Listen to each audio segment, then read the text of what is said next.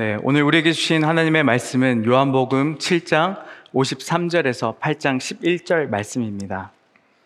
우리 함께 합독하도록 하겠습니다. 시작. 다 각각 집으로 돌아가고 예수는 감람산으로 가시니라. 아침에 다시 성전으로 들어오시니 백성이 다 나아오는지라. 앉아서 그들을 가르치시더니 서기관들과 바리새인들이 음행 중에 잡힌 여자를 끌고 와서 가운데 세우고 예수께 말하되 선생이여 이 여자가 가늠하다가 현장에서 잡혔나이다. 모세는 율법에 이러한 여자를 돌로 치라 명하였거니와 선생은 어떻게 말하겠나이까? 그들이 이렇게 말하면 고발할 조건을 얻고자 하여 예수를 시험함 이러라. 예수께서 몸을 굽히사 손가락으로 땅에 쓰시니 그들이 묻기를 맞이 아니하는지라. 이에 일어나 이르시되 너희 중에 죄 없는 자가 먼저 돌로 치라 하시고 다시 몸을 굽혀 손가락으로 땅에 쓰시니 그들이 이 말씀을 듣고 양심의 가책을 느껴 어른으로 시작하여 젊은이까지 하나씩 하나씩 나가고 오직 예수와 그 가운데 섰는 여자만 남았더라. 예수께서 일어나사 여자 외에 아무도 없는 것을 보시고 이르시되 여자여 너를 고발하던 그들이 어디 있느냐? 너를 정죄한 자가 없느냐? 대답하되 주여 없나이다 예수께서 이르시되 나도 너를 정죄하지 아니하노니 가서 다시는 죄를 범하지 말라 하시니라. 아멘. 하나님 이 시간 우리가 이 말씀을 통해 주님의 음성을 듣길 원합니다. 하나님의 말씀을 내가 원하는 삶과 내가 원하는 가치관에 내 욕망에 맞추지 않게 하시고 우리에게 주어진 이 하나님의 말씀 앞에 우리의 전 인격을 쏟아부어 순정하며 복종하며 나아갈 수 있는 이 시간 되게 하여 주옵소서. 살아계신 예수님의 이름으로 기도드립니다. 아멘.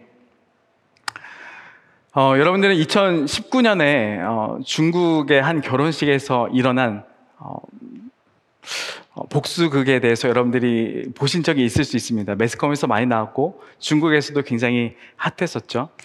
어, 결혼을 앞둔 남녀가 있는데 그 여자가 자신의 형부와 바람을 펴왔었던 거죠. 불륜을 저지르고 있었고 결혼식 그 장소에서 그 새 신랑이 어, 불륜 영상을 꼭꼭 감추고 있다가 결혼식 현장에서 그 영상을 터트려 버립니다. 그 여자 입장에서 어땠을까요? 자신이 사랑하는 가족들, 자신이 사랑하는 친구들이 다 모인 그 자리에서 평생 동안 감추고 싶었던 그 비밀, 은밀한 그 죄가 사람들에게 다 까발려졌으니까 결혼식장은 완전히 아수라장이 됐겠죠. 여러분, 사람들은요, 누구나 꽁꽁 감추고 싶은 그런 과거가 있고 죄가 있기도 합니다. 물론 어, 방금 이야기한 것처럼 불륜같이 큰 죄가 아닐지라도 아 이런 내 마음 상태와 이런 내 생각들까지 사람들에게 알려지면 굉장히 부끄럽겠다라고 여겨질 만한 그런 죄악된 본성들이 우리 안에 있죠. 오늘 우리가 읽은 이 본문 속에 가늠한 여인은 그런 은밀한 죄를 그렇게 짓고 있다가 어, 정말 많은 사람들 앞에 자신의 죄가, 자신의 죄성이 이제 드러나게 되고 까발려지게 됩니다. 이 여인을 대하는 우리 예수님의 모습이 어떤지 오늘 본문을 통해서 우리가 한번 살펴보도록 하죠. 어, 오늘 본문 말씀의 시작은 조금 독특하죠. 7장 53절에서 시작된 어, 말씀이 8장 1절에서 이 문장이 마무리가 됩니다. 그죠? 다 각각 집으로 돌아가고 예수는 감람산으로 가시니라. 그리고 여러분들이 성경을 보면 이 본문이 관로 안에 들어가 있는 이상한 점을 발견할 수 있을 거예요. 사실 이 가늠한 여인에 대한 이 본문은요, 성경 초기, 초기 사본에는 나오지는 않습니다. 어, 후기에 들어가면서 뒤에 후대들에 의해서 들어오게 되었고, 또 때로는 어떤 사본은 이 본문이 다른 위치에 들어가 있기도 해요. 어, 그러나 우리가 이 사건의 여부에 대해서 실제로 일어난 일인가에 대해서 우리가 의심할 필요가 없는 것은 실제로 이 사건과 관련된 어, 많은 자료들이 있기 때문에 우리가 의심할 필요는 없습니다. 그러나 제가 이 이야기를 하는 것은 이 사건에 일어난 시점을 여러분들과 조정하고 싶어서 그래요. 어, 7장에서 계속해서 나왔던 초막절의 이야기가 8장 12절에서도 계속 이어지는데 마치 이 가늠한 여인의 사건은 초막절 마지막 날 이후처럼 여겨집니다. 그래서 저는 오늘 우리가 읽은 성경 본문 그대로 초막절 이후에 일어난 사건쯤으로 잡고 여러분들과 말씀을 나누도록 하겠습니다. 여러분 이렇게 어, 이 사건의 시점을 잡고 나면 이때 당시 이 가늠한 여인의 사건이 일어난 이 당시에 유대인들의 감정이 어땠는지 여러분들 너무나 잘 아시겠죠?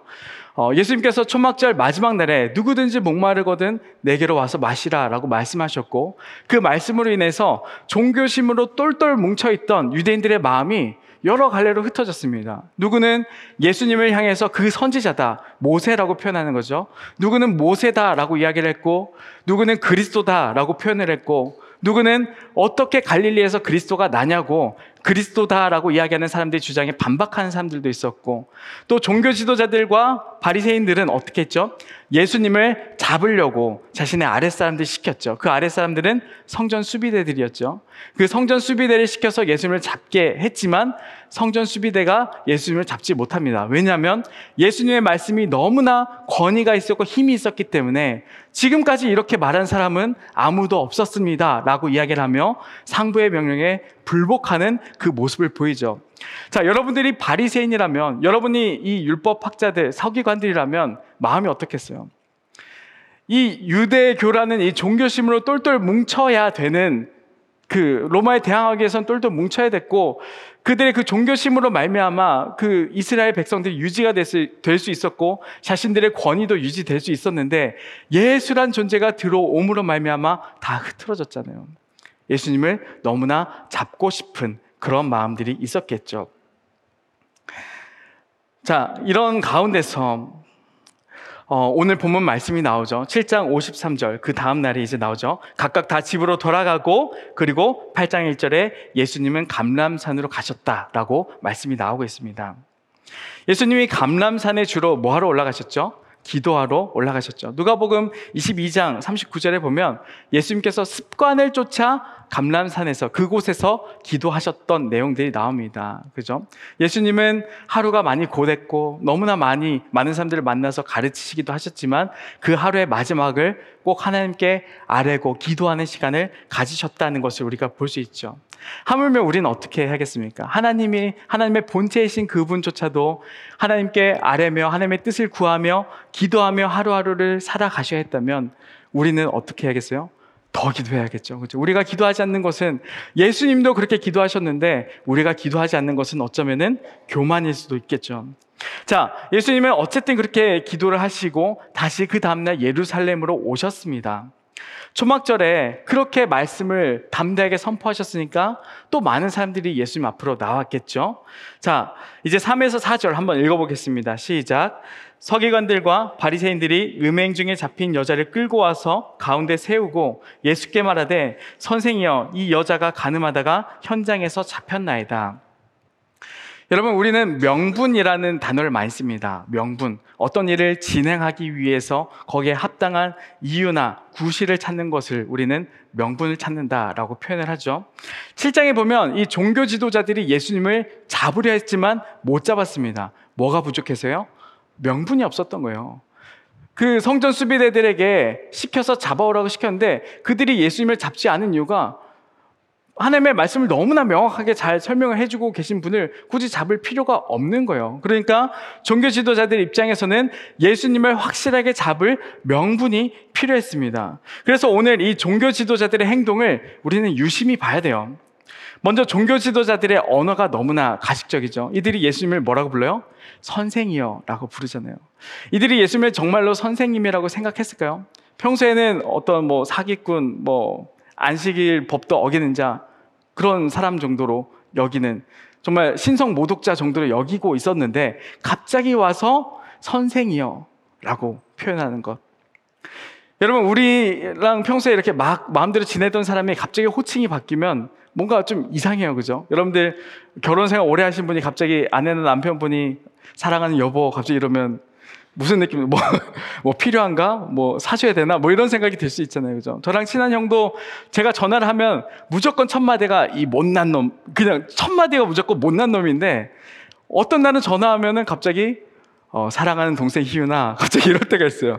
그럴 때는 자기가 설교할 때 필요한 어떤 자료나 뭔가 정보가 필요할 때 사랑하는 동생 희유나 갑자기 그렇게 표현을 할 때가 있는 거죠. 자, 여러분들 이 종교자들의 종교 지도자들의 언어도 한번 잘 봐야 돼요. 갑자기 예수님을 선생님, 선생이여라고 부른다는 것. 꿍꿍이가 있는 거죠. 왜냐하면 선생, 랍비라고 불려진다면 당시 문화적으로 반드시 무엇이든 답변을 해줘야 됩니다. 당신을 내가 선생이라고 호칭합니다. 당신을 제가 랍비라고 호칭합니다. 제가 당신을 이렇게 존중하니까 어찌됐든 당신은 당신의 생각을 우리에게 말씀해 주세요. 라는 것. 그러니까 예수님 앞에 뒤에 끌고 갈 문제에 대해서 예수님이 묵인하고 그냥 도망가지 못하게끔 이들은 예수님을 꽁꽁 묶어두는 작업으로서 선생이여라고 이야기를 한다는 거죠. 자, 이렇게 예수님을 선생이라고 부른 후에 자신들이 준비한 덫을 꺼내놓죠. 누구예요? 가늠한 여인을 데려다 놓습니다. 가늠하다가 현장에서 잡아왔습니다. 라는 이 표현을 봐서 이 여자는 현행범이죠. 자, 다시 한번 정리해 보면 예수님을 선생이라 불렀어요. 그리고 가늠한 여인을 현장에서 잡아왔어요. 예수님이 답변을 해줘야 되는 내용이 뭐예요? 이 여자가 가늠을 했냐 안 했냐 진위 여부를 사실 여부를 파악해 주는 게 아니라 예수님은 당장 그 자리에서 가늠한 여인의 그 죄에 대한 판결을 내려야 되는 그 자리로 이들은 끌고 갔다는 것입니다. 가늠죄는요. 10계명에도 규정되어 있고 신명기 22장 22절에 보면 가늠한 사람은 돌로 쳐 죽이라고 이야기하는 명확히 성경에서 이야기하는 너무나 흉악한 범죄입니다. 자, 이 모든 세팅이 끝난 후에 이들이 이제 예수님께 본격적으로 질문하죠. 5절에서 6절 함께 읽겠습니다. 시작. 모세는 율법에 이러한 여자를 돌로 치라 명할 거니와 선생은 어떻게 말하겠나이까? 그들이 이렇게 말하면 고발할 조건을 얻고자 하여 예수를 시험함이러라. 예수께서 몸을 굽히사 손가락으로 땅에 쓰시니. 자, 예수님께 말하죠. 모세는 모세 율법에는 이러한 자를 돌로 치라고 명했습니다. 선생님은 어떻게 하시겠습니까? 곤란하게 만들죠. 6절에 또 나와 있습니다. 그들이 이렇게 말함은 고발할 조건을 얻고자 하여 고발할 조건을 얻고자 하여 무슨 말이에요? 함정이라는 것이에요. 함정. 왜 함정일까요? 모세 율법에 너무나 명확하게 간음죄는 돌로 쳐 죽이라고 되어 있죠. 정죄하도록 되어 있습니다. 그러므로 예수님께서 그동안 많은 사람들을, 많은 죄인들을 만나서 사랑으로 품어주셨듯이 만약에 이 여인을 품어주고 용서하겠다라고 예수님이 답변을 하면 어떻게 돼요? 모세의 율법을 어기는 자, 하나님의 공의를 무시한 자가 되는 겁니다. 그죠? 그렇기 때문에 이거는 사내들인 공회에 가서 예수님을 고발할 구실이 되는 것이죠. 그리고 많은 사람들의 마음도 낙담시킬 수 있는 겁니다. 너희들이 어제 그리스도라고 했던 이 자를 봐라. 이 자는 하나님의 율법도 지키지 않고 하나님의 공의도 따르지 않는 그런 자다. 자기 마음대로 살아간 사람이다라고 예수님을 매도하기 딱 좋은 그런 조건이죠. 자, 그렇다면 예수님께서 그럼 공의롭게 말씀대로 어, 이 율법대로 이 여인을 쳐버리자라고 이야기하면 어떻게 될까요? 그동안 예수님을 만났던 사람들은 어떻게 돼요? 그동안 낙담했던 자들, 평판이 좋지 않은 수많은 죄인들을 만나서 그들을 사랑으로 품으시고 용서하셨던 그 예수님의 모습조차도 너무나 모순점이 되는 그런 부분이기도 하죠. 어쩌면 그 모습들이 다 가식처럼 여겨지기도 합니다. 또 더 큰 문제가 있는 게 뭐냐면 당시 이스라엘 백성들은 로마의 속국에 들어와 있었죠. 그래서 한 사람을 사형을 집행하는 것에 관련돼서는 어, 다른 사람들에게 권한이 없습니다. 로마 총독의 권한에 있는 것이죠. 만약에 예수님이 이 여인을 돌로 치자라고 해서 사람들이 진짜 돌을 들어서 쳐버리면은 예수님은 로마 법에 어긋나는 그런 짓을 저지르는 겁니다. 그러니까 로마에다가 예수님을 고발할 구실을 주는 것이죠. 그러니까 이렇듯 저렇듯 합법적으로 예수님이 고발당할 그런 위기에 처한 것입니다. 여러분 어떻게 생각하세요? 공의와 사랑. 이 여인을 용서하자라는 그 사랑. 그리고 이 여인을 돌로 쳐버리자 공의. 정말 합의점이 없을 것 같은 이 상황으로 예수님을 끌고 가서 랍비어, 선생이여 라고 부르면서 예수님의 답변을 구하는 이 종교 지도자들의 모습 너무나 교활하고 악독하죠. 그런데 제가 이 말씀들을 쭉 보면서 더 율법 지도자들의 악독한 모습들을 발견하게 됩니다. 여러분 종교 지도자 하면 어떤 말이 떠올라요? 율법주의자라는 수식어가 당연히 떠오르죠. 근데 이들이 정말 율법주의자였을까 싶을 정도의 모습들을 계속해서 보여주고 있어요. 이들은요. 율법 앞에 자신의 삶을 들여 순종하고 헌신하는 것이 아니라 율법이란 것을 자신들이 원하는 방향에 맞춰서 율법을 이용해 먹고 있다는 것을 우리가 볼 수 있죠. 7장에 나와서 나와 있던 성전 수비대가 예수님을 잡아오지 않자 뭐라고 이야기해요? 그들을 향해서 율법을 알지 못하는 저들은 저주를 받을 자로다라고 그들을 저주하는 그들을 책망하는 모습을 보죠. 자, 성전 수비대가 정말 율법을 몰랐을까요? 그들은 다 레위인들입니다. 너무 잘 알아요.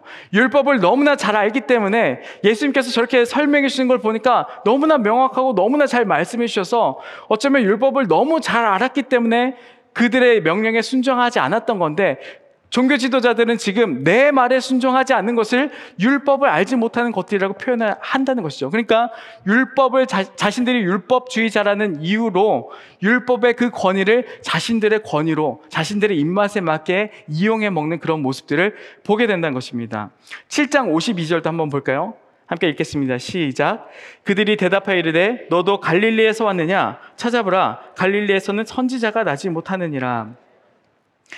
예수님의 말과 행동에 대해서 여러분 좀 제대로 알고 좀 파악하고 제대로 알고 나서 어, 예수님에 대해서 심판하거나 해라라고 이야기하는 그 니고데모에게 이렇게 말하는 거예요. 갈릴리에서는 선지자가 나지 못한다는 것을 넌 알지 못하냐? 찾아봐라라고 니고데모를 책망하는 그런 모습을 보죠. 물론 예수님은 갈릴리가 아니라 나사렛에서 나셨죠. 예수님이 어디서 나셨는지에 대해서 제대로 파악해 보자 하지 않고 그냥 무조건 예수님을 비난하려고 했던 그 모습도 잘못이긴 하지만 더 큰 잘못은 갈릴리에서 선지자가 나지 못한다. 너 찾아봐라 라고 이야기하는 이 종교 지도자들의 모습이 더 잘못됐습니다. 왜냐하면 갈릴리에서 선지자가 나지 못한다는 말이 없어요. 베들레헴에서 그, 그리스도가 난다라는 말은 미가서에 있을지 몰라도 갈릴리에서 실제로 선지자들이 많이 나왔습니다. 요나도 호세아도 그리고 나훔도 갈릴리 출신이고 아모스와 엘리야와 엘리사도 갈릴리 출신으로 추정되는 부분들이 너무나 많아요. 자, 이들이 종교 지도자예요. 하나님의 말씀을 알았고 이스라엘의 역사도 알아요. 갈릴리에서 선지자들이 나왔던 것도 다 알고 있습니다. 모르지 않겠죠. 당연히 알고 있죠. 율법을 그렇게 보고 있고 다 종교심을 똘똘 뭉친 자들인데. 근데 그들이 지금 뭐라 그래요? 갈릴리에서 선지자가 나지 못한다. 자신들이 하고자 하는 방향에 예수님을 매도하기 위해서 율법을 변형시키고 자신들의 입맛에 맞게 바꿔서 이야기하는 율법주의자들의 모습들을 본다는 것입니다. 자신들의 종교성을 지키기 위해 자신들의 권위와 지위를 지키기 위해 율법을 마음대로 이용한다는 것. 자, 오늘 본문에서도 이들이 율법을 이용하는 모습이 나오죠. 5절입니다. 함께 읽겠습니다. 시작. 모세는 율법에 이러한 여자를 돌로 치라 명하였거니와 선생은 어떻게 말하겠나이까? 여러분, 여기 보면요. 모세는 율법에 이러한 여자를 돌로 치라 명했다라고 하는데 신명기 22장 22절에 보면요. 여자를이란 말이 아니고 남자건 여자건 둘 다 돌로 치라고 되어 있습니다. 남자와 여자 둘 다. 미심쩍은 일이 한두 가지가 아니죠.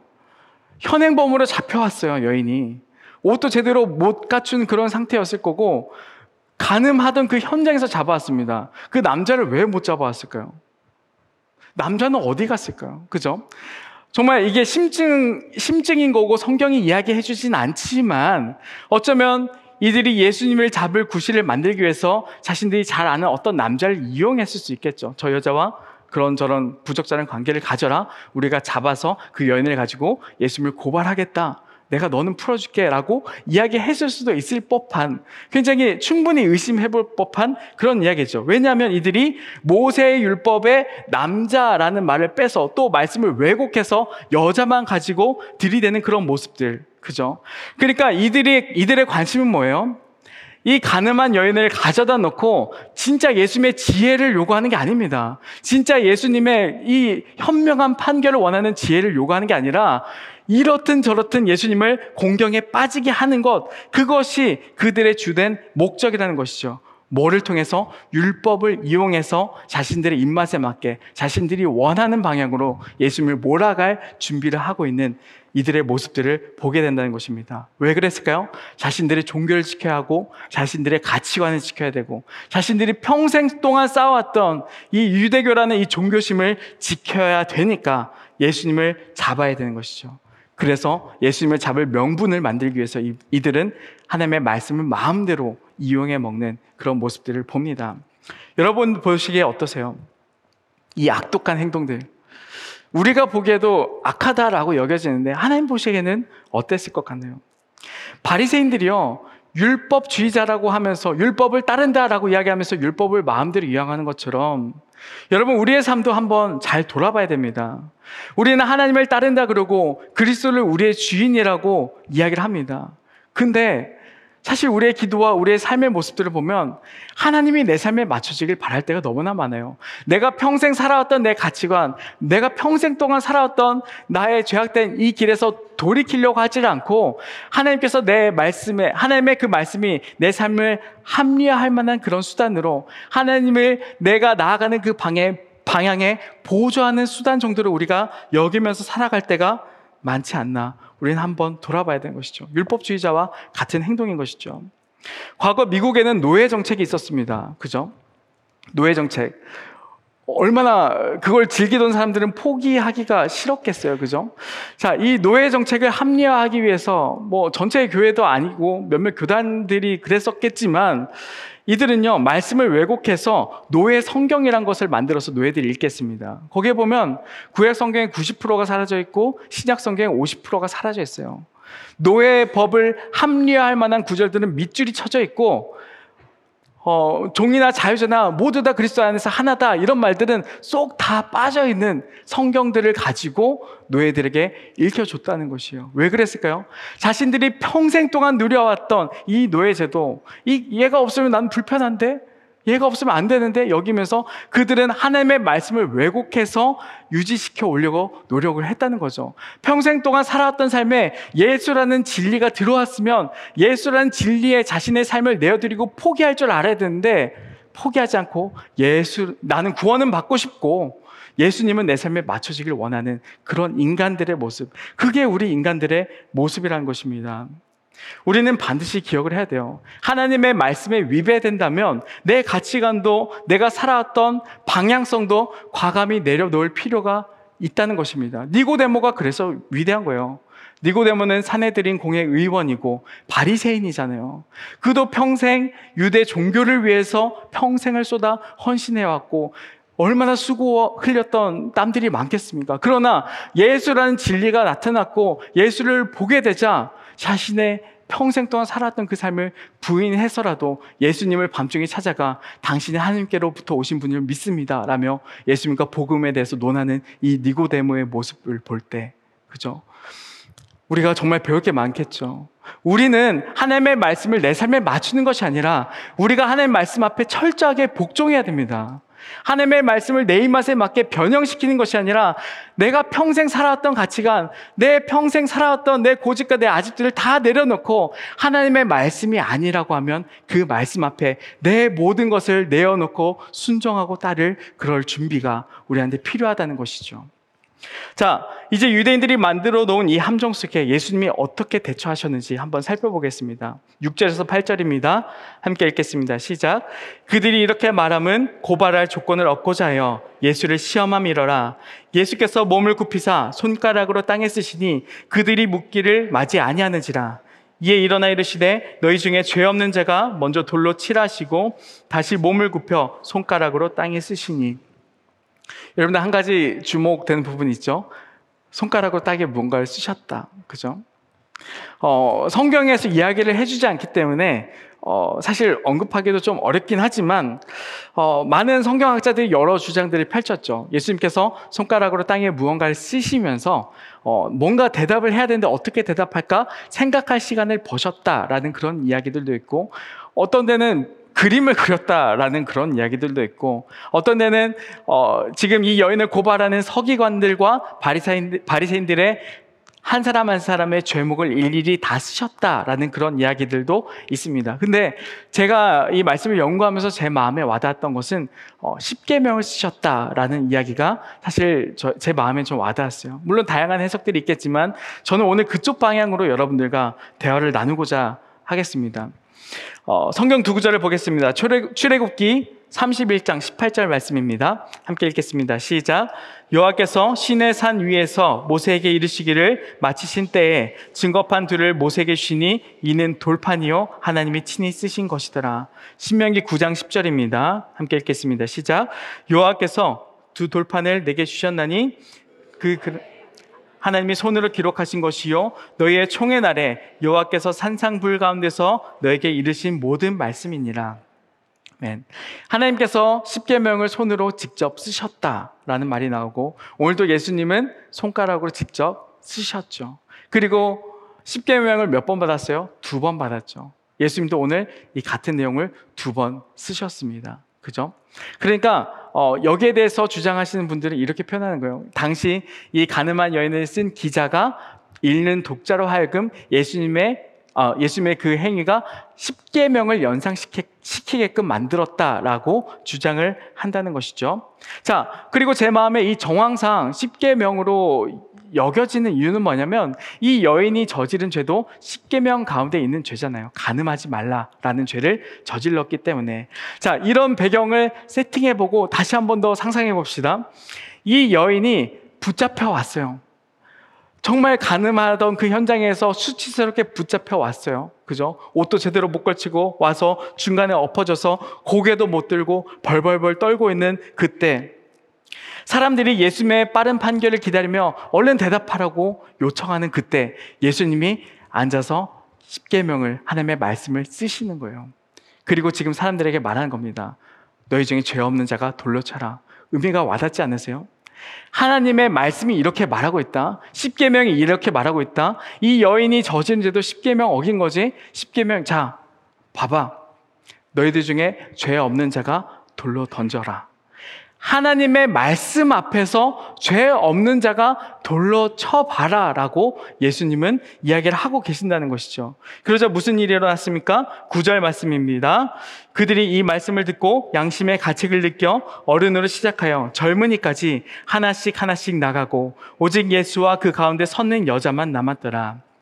예수님의 이 행동에 엄청난 일이 일어났죠. 사람들이 다 떠나고 예수와 여자만 남았다라고 성경은 이야기합니다. 왜요? 양심의 가책을 느꼈다라고 표현이 되었는데 저는 이렇게 표현하고 싶어요. 말씀 앞에서 내 위치를 찾았다. 예수님께서 계명을 쓰셨잖아요. 그 말씀 앞에서 내 위치를 찾았다. 여러분 다윗이 우리아의 아내 바세바를 범한 그 흉악한 범죄를 우리는 잘 알고 있죠. 어, 심지어 우리아를 전쟁의 최전방에 보내서 죽게 했으니까 이것은 정말 끔찍한 죄죠. 하나님께서 그 다윗을 책망하기 위해 나단 선지자를 보내십니다. 그리고 나단 선지자가 어, 다윗에게 가서 이렇게 이야기하죠. 왕이시여, 부자가 있습니다. 한 부자가 있는데 그 부자가 가축이 너무너무 많은 부자였습니다. 근데 그 부자에게 손님이 찾아왔어요. 그런데 그 부자가 그 손님을 대접할 때 자신의 가축의, 가축을 가지고 손님을 대접하지 않고 암양 새끼 하나 겨우 가지고 있는 가난한 자의 그 암양 새끼 하나를 빼앗아서 그 손님을 대접했습니다. 라고 나단 선지자가 이야기를 하자 다윗이 뭐라 그래요? 노발대발하면서 그 자는 반드시 죽임을 당할 자라고 노발대발하는 그런 다윗의 모습을 보죠. 그러니까 어떻게 부자가 그렇게 많이 가졌으면서 어떻게 그 하나밖에 가지고 있지 않는 그 암양을 빼앗아 그렇게 할 수 있냐? 그 자는 당연히 죽어야 될 자라고 다윗이 흥분하고 있을 그때 나단이 뭐라 그래요?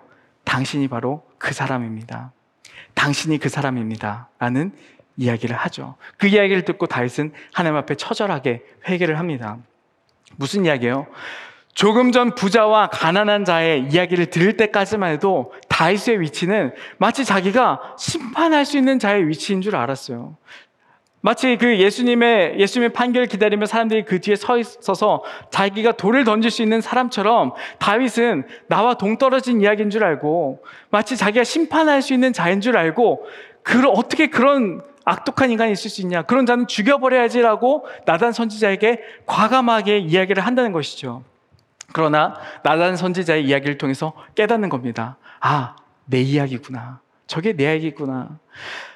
내 모든 삶, 내가 은밀하게 지었던 그 죄, 몰래 몰래 했던 그 죄까지 하나님께서 다 아시기에 하나님 앞에 선다면 내가 방금 그 부자를 정죄했는데 하나님 앞에 선다면 내가 정죄받을 그 위치에 내가 심판받을 그 위치에 내가 죽임을 당할 그 위치에 있는 자구나라는 것을 이 다윗이 느꼈다는 것입니다.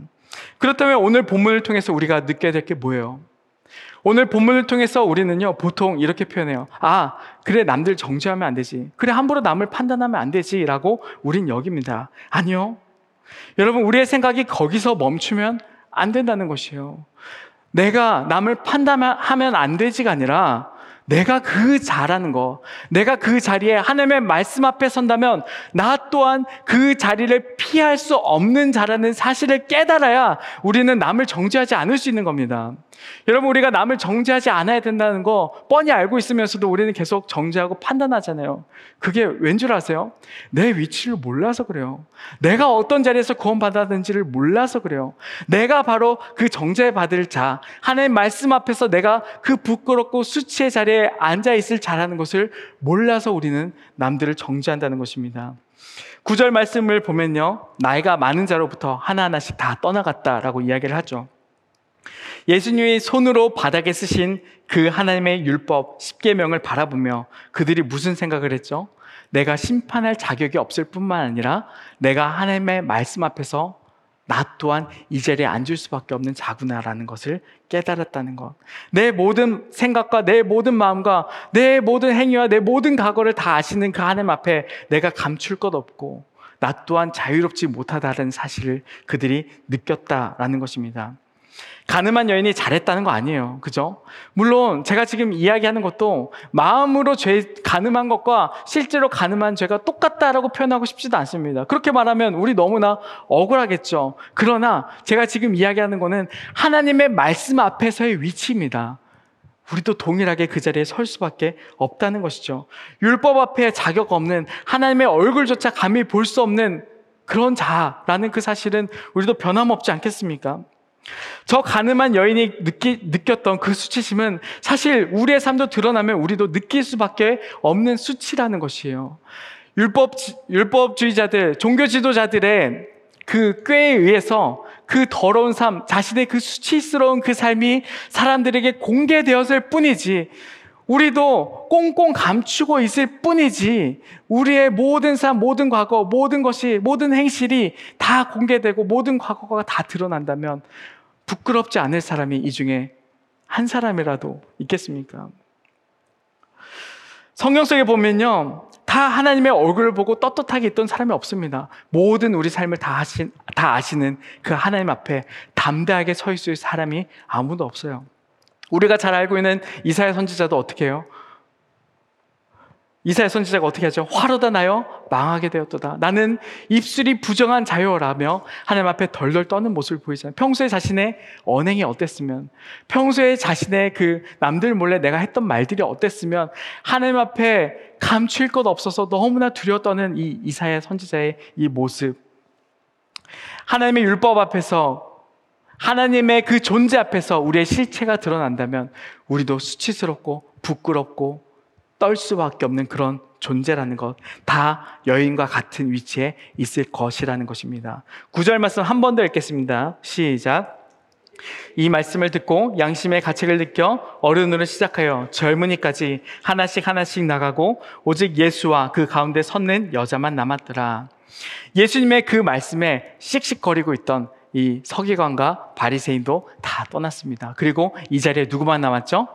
여자와 예수님만 남았어요. 이 상황, 이 상황이 이야기하는 우리에게 주는 메시지가 뭐예요? 가늠한 여인을 판단하고 정죄할 수 있는 것은 그 누구도 없다. 오직 예수 그리스도밖에 없다는 것을 이야기합니다. 죄인이 죄인을 판결할 수 없듯이 오직 예수님만이 판단할 수 있다는 것이죠. 우리는 그 누구도 누군가를 판단할 수 있는 자격이 되지 않는다는 것입니다. 자, 그렇다면 우리 예수님은 이 여인을 어떻게 판결하셨을까요? 10에서 11절 말씀입니다. 함께 읽겠습니다. 시작. 예수께서 일어나사 여자 외에 아무도 없는 것을 보시고 이르시되 여자여 너를 고발하던 그들이 어디 있느냐 너를 정죄한 자가 없느냐 대답하되 주여 없나이다. 예수께서 이르시되 나도 너를 정죄하지 아니하노니 가서 다시는 죄를 범하지 말라 하시니라. 아멘. 예수님께서 이 여인을 정죄하지 않으십니다. 여러분 이 말씀을 왜곡하시고 오해하시면 안 돼요.